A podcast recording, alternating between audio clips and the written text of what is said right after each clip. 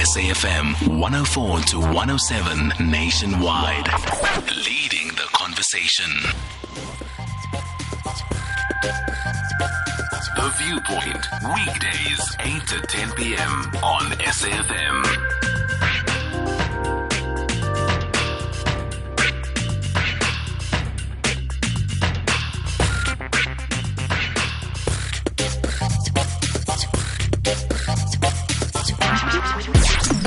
Songezo Mapete on The Viewpoint. 2005. Good evening, everybody. The 25th day of June 2020. It was a Sunday 25 years ago this day when half of the country, if not more, was suffering from quite easily what would have been the nation's biggest ever hangover. And there's only one reason why. The day before, we would have seen the Springboks crowned world champions of the Rugby World Cup in their first attempt. Never mind what Dr. Louis Luyt had to say to and about Derek Bevan in the presence of the All Blacks later that evening, which would have offended the rugby playing nation and public. But all's well that ends well now because they say never meet your heroes. At least let me have a conversation with him on the line. Henny le Roux, former Springbok fly half and centre. And at the time, I was a Transvaal fan. Good evening, Henny. How are you? Very good and you, Songeza. Lovely to be chatting to you. Excellent. Great to be here. At Silver Mine on the 24th day of May 1995, you did something quite amazing. And of course, you might not have known at the time, but it was laden with many symbols. Yeah. Tell us what that is. Come on. I'm not going to steal your shine here. You did something to the president, or you had your moment No, with the was- president. Yeah, look, I mean, we, we were we had just finished a training session, and uh, uh, you know, a helicopter landed, and uh, um, our then president, uh, Mr. Mandela, stepped out of the plane, and uh, you know, we were awestruck that he'd come to the practice and, and uh, show his uh, show his precious time and, and, and just come and join us. Uh, you know, it was. Uh, it was an emotional meeting, I think, for many of us for the first time. Uh, you know, someone who had endured so much, uh, and he was so impassioned, uh, and and really what what made uh, uh, Madiba so so special is is that you could feel his real um, passion for each and every one of us. You know, he he wanted to see us win. He had this absolute love and compassion for us. Uh, it, it, he just exuded that ability that you that you just wanted to give him a hug, you know. Um, and he was just so open and and and, and uh, uh, you couldn't be but drawn in by his aura. And uh, yeah, and I think uh, when when when that happened, uh, you know, having felt that. Uh, I think that's what really inspired me. Uh, obviously, understanding his his long suffering was was was also something which which was something that, uh, in some small way, uh, you know, needed to be recognized, and uh, we were so grateful for him being there that uh, you know I, I took uh, uh, a cap and uh, I.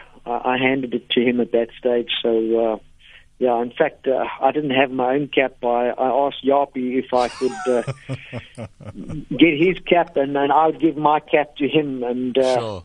so, uh, yeah, so uh, Special that's, moment That's that what was. unfolded.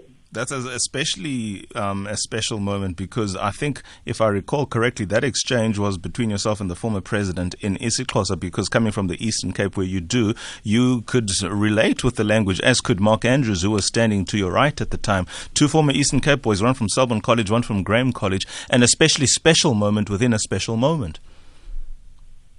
Yeah, no, absolutely. It it, it was. It always was, and uh, you know, uh, Madiba coming from the area as well. Um, I think Steve uh, also w- was was an Eastern Cape uh, man, and uh, so there was uh, you know a real sense of of uh, uh, us you know feeling something from the province to to show that uh, you know Eastern Cape could also uh, be on the world stage. Certainly. We're going down memory lane here, 25 years since the Boks won the 1995 Rugby World Cup. We are speaking to the vice captain of that team, Mr. Henny le Roux, former Springbok centre stroke fly half. And of course, we're not talking just about the day, but rather essentially the legacy, not just of the day, but of the rugby playing community, essentially, when we have to talk about some of the things that happen on a rugby field. Unfortunately, Henny, you were there in 1995 when the Ivorian winger, Max Brito, um, suffered a tragedy. Speak to us about that and how it might have sent shockwaves into the Springbok camp in terms of the reality of this game. Speak about that in the context of the Chris Burger and Petro Jackson Players Fund. Yeah, absolutely. You know, we uh, we were shocked, and these things do happen. Unfortunately, rugby is a contact sport, and uh, there's uh, you know every year there is you know a couple of people that do suffer from from a bad fall or or just the, the incorrect contact point and and, and, so forth. Uh, and it's a, it's a very real thing, but uh, we still are so impassioned and love the sport so much that we that that we still are happy to venture and be out there and and, and, and do what we love. So uh, to have seen Max Brito lying, you know, um, unable to move, uh, and and the medics, you know, having to come and, and remove him from the field, was something that that will always kind of leave some coldness in in that, and and I think. Uh, you know, it, it's a stark reality that that at times, unfortunately, may fall part of the game. And uh, and uh, yeah, our, our hearts hearts went out to him at that stage. It, it, it's it's not nice to happen for that to happen to anyone for the most part, the game of rugby, because it was played in the amateur era, players were not nearly as well trained as they are now. And because they were not well trained, they were not nearly as well conditioned. And imaginably, equally, the medical protocols in the game then were not nearly what they are now. And, well, there are no two players who know this better than Chris Burger and Petro Jackson. Tell us then about the work of the Players Fund and the fact that you, as the vice chairperson, have been a former player, you could, because the game can occasion, being a statistic. Talk about the work that uh, now taking place and how you have celebrated um, the 25th anniversary of your victory with Pick n Pay. Yeah, well, uh, the, thought was uh, understanding that uh, you know the fund itself has to accumulate funds of various uh, activities and, and, so forth, and uh, it, it, it's a very difficult uh, task so we're constantly out in, in, in the public trying to ensure that there's uh, money being raised for, for, for that fund. It's a fund that's been running now for a number of years. Um, and, uh, uh, you know, we, the fund does support a, a number of, of, of players. Uh, and uh, the 95 uh, team had decided together, you know, with the 2007 winners and the 2019 winners to, to take this opportunity and have those victory dates put on a mask uh, with a Springbok emblem and uh, a, uh, a World Cup uh, on it. And uh, they've we've gone into a relationship with Pick n Pay whereby they'll be selling it out of their stores and uh, the you know whatever gets made out of the sales and the proceeds from those masks would will go to the Petro Jackson Fund. Of course, we're talking to Mr. Henny le Roux, former Springbok vice captain, centre, fly half, winning the 1995 Rugby World Cup. If you want to contribute to this conversation, specifically the legacy of that team in relation to making sure they take care of their own, please do give us a call. The number to dial is 0891 104 207. WhatsApp voice notes 0614 104 107. If you're going to decide to drop us a voice note, please remember the rules. Keep it short and simple. No echo in the background. We cannot play it, obviously, because we need to ensure sound quality. Otherwise, we continue the conversation for another 10 or so minutes with Mr. Henny le Roux. Of course, Chris Burger broke his neck in 1980. Petro Jackson in 1987. Both of these incidences proved fatal. The two respective foundations set up in their respective names amalgamated in 92, which coincided with the return of the Springboks into international rugby, of course, Ellis Park. When these things happen, Henny, what do players know is their social obligation to their game? I really want you to essentially establish why the Players Fund itself is a good cause, why the public should adopt it as one of their own, especially the rugby, the, the rugby loving public who, who, who claim the Springbok brand as it is, and how now through those engagements that you're undertaking, South Africans themselves have a role to play. Yeah, I mean, you can imagine, you know, people who who, who suffer from a a knock like that, you you must understand that you know whether financially, physically, people are impaired. Uh, their families that are being left uh, in, prob- in probably in most cases the inability to to draw a decent salary in terms of being able to work and so forth. So the families are, are, are kind of left in the cold, and uh, it's it's it's it's it's one of those sad things, unfortunately, that mm. that is part of, of the game, and uh, uh, we we need to, in some way, just show some affection and, and some uh, alignment to those left behind, and, uh, and and share with them what we possibly can in not only the, the financial proceeds of what we can make during during times, but but also you know let them know there's a, there's a broader family, uh, you know, that that thinks about them and, and, and, has them in their in their minds. You can imagine, mm. uh, you know, the cost to to to keep parties like that. Uh, you know, depending on their condition, it may be a very costly process. You know, there's always wheelchairs to be bought. There's other machines that that need to be used uh, to make their lives a little bit easier. Um, and, and these things, uh, you know, do cost money, and, and for that reason, we appeal to the public to to to open their wallets and, and, and, and, try and help in in that in that way. And that public can do so for as little as forty nine rand ninety nine cents when they buy a twenty fifth anniversary celebration mosque of the Springbok victory in nineteen ninety five at Pick n Pay. Tell us more then about the hashtag One Team One Country. That's of course the slogan that Edward Griffiths coined for the purposes of engaging the nation's imagination for the World Cup.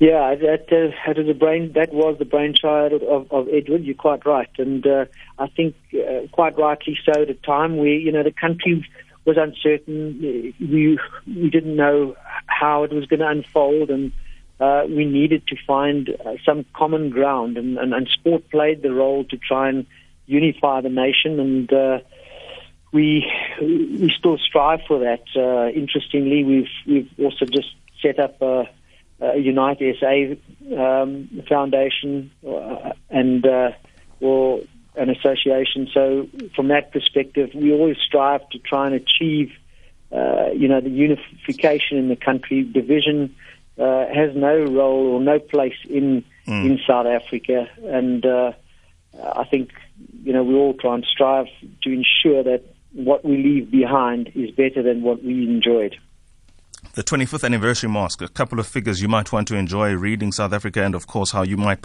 want to participate. 140,000 masks to be manufactured, limited edition, never going to happen again.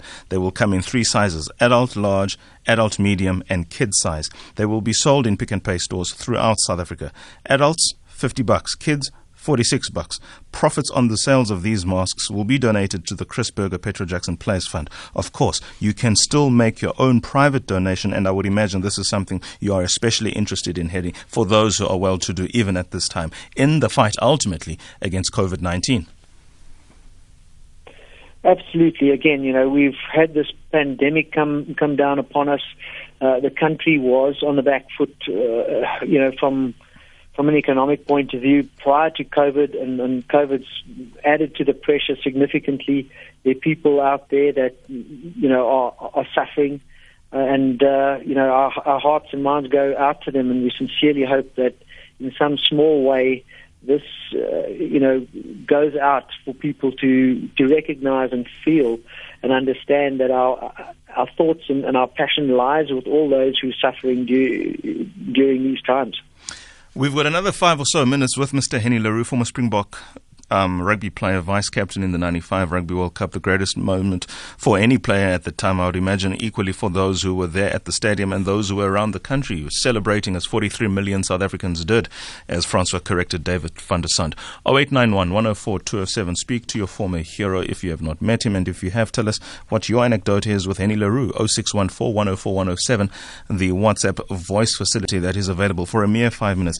Let's talk about some of the social aspects of the game, Henny. You spoke spoke about the fact that there's no place in rugby for discrimination. How important, therefore, then, for you as a player, can you claim that you did your bit to try and forge the social fabric that South Africa is a rainbow nation. It is a constitutional democracy. And whilst we will lament apartheid and everything that represented South Africa before then, there is still yet an opportunity which we are trying to build 26 years on for a harmonious society, parts of which we saw in 2007 and, of course, last year with Siya Kolisi and his men. Yeah, you know, as I, as I mentioned before, it, it, you know, sport like music is, is, is something that has the ability to unite the nation. Um, and I think we all have a job to do. This is not something that rests with any particular individual. Uh, and, uh, you know, I think peace, tolerance, understanding are, are key virtues which people often forego. And the tougher things become, uh, like this pandemic now adds extra stress and extra pressure. Mm. We tend to revert back to things that that possibly, yeah. uh, you know, sh- we shouldn't. And mm. and people get frustrated, they get angry. The, the, these are emotions, but we tend to be so quick uh, to point fingers and, and, and to look at, at others. Uh, and and uh, the the reality of it is there is no space for this. We, we've moved so far forward you know, any form of, of, of division now is is undermining what yeah. the, the, foundation that we need to work on and to ensure the future for for, for our gen, the next generation to come. And I think how we conduct ourselves in the process of that is a critical aspect um, of that, and and that is one of the reasons why uh, you know, I, I, as a co-founder of, of uh, Unite SA, as I mentioned, mm. and uh, we're going to be very shortly launching this with the intention to, to, to drive various projects in, into the communities uh, where there are, is, has been long suffering and uh, aiding people on all fronts. We're going to be approaching many of the sporting teams across the spectrum, whether it be cricket, mm. um, rugby, you know, netball, swimming, um, and uh, we've already done quite a bit of work on that front. And uh, I think within the next uh, you know month or two, we'll be doing a full launch of it, and uh, we'd really be pressing on all South Africa to, to chase those similar virtues, morals, and values uh, where we oppose anything that creates division and, and we support and drive for unification of this country. Well, take it from me. In two months' time, you're more than welcome to return and have that very conversation about the work that Unite SA will be doing. Final comments 40 years of service to the South African rugby community. The Players Fund is the official charity of the Springboks, and of course, 100 such recipients can attest to that. What lies ahead for the next 40 years, Henny? Well, hopefully, you know, we can uh, get more money in for those who are suffering and. Uh, create a, a, little bit more of a softer landing for, for those who possibly will come. This is just one of those things uh, that unfortunately is part of the game, and uh, we've got a responsibility to try and ensure that those who are less fortunate, uh, you know, have number one the opportunity to play, and number two, if something should happen to them, that that they'll be looked after in some way. Mr. Henny le Roux, former Springbok rugby centre and fly-half World Cup winning Springbok. He also won a couple of Lion Cups, Currie Cups, the Super 10 with the all-conquering side of 93-94 Transvaal side. Coached by Kitch Christie, captained by Francois Pienaar. I think I know my stuff, wouldn't you say, Henny? That's very impressive, Songazi. You must have been a, a Transvaal supporter at the time. I was a Transvaal supporter. I was about 9 and 10 in 93, 94. Final comments. Say hello to your favorite coach, Mr. Collie Brandt. Everybody knows him who comes from that region. Yeah, absolutely. Al Quilly is a very, very good friend of mine, and uh, uh, you know, really someone who's got uh, uh, rugby at mind. It's his heart, it's his soul. He lives for the game, and uh, loves to analyze and, and, and seek things out. And uh, I sincerely hope Curly gets to hear. Um, he's a great friend and a student of the game, and uh, loved spending time with him uh, uh, in, in the Eastern Cape. Fantastic. We'll leave it there. All the best for your work, both for the Players Fund as well as what you will be launching in a couple of months' time. Hopefully, we will be part of that launch. Unite SA. Henny le Roux, thanks for your time. Enjoy. Super. Thank you, Sangeza.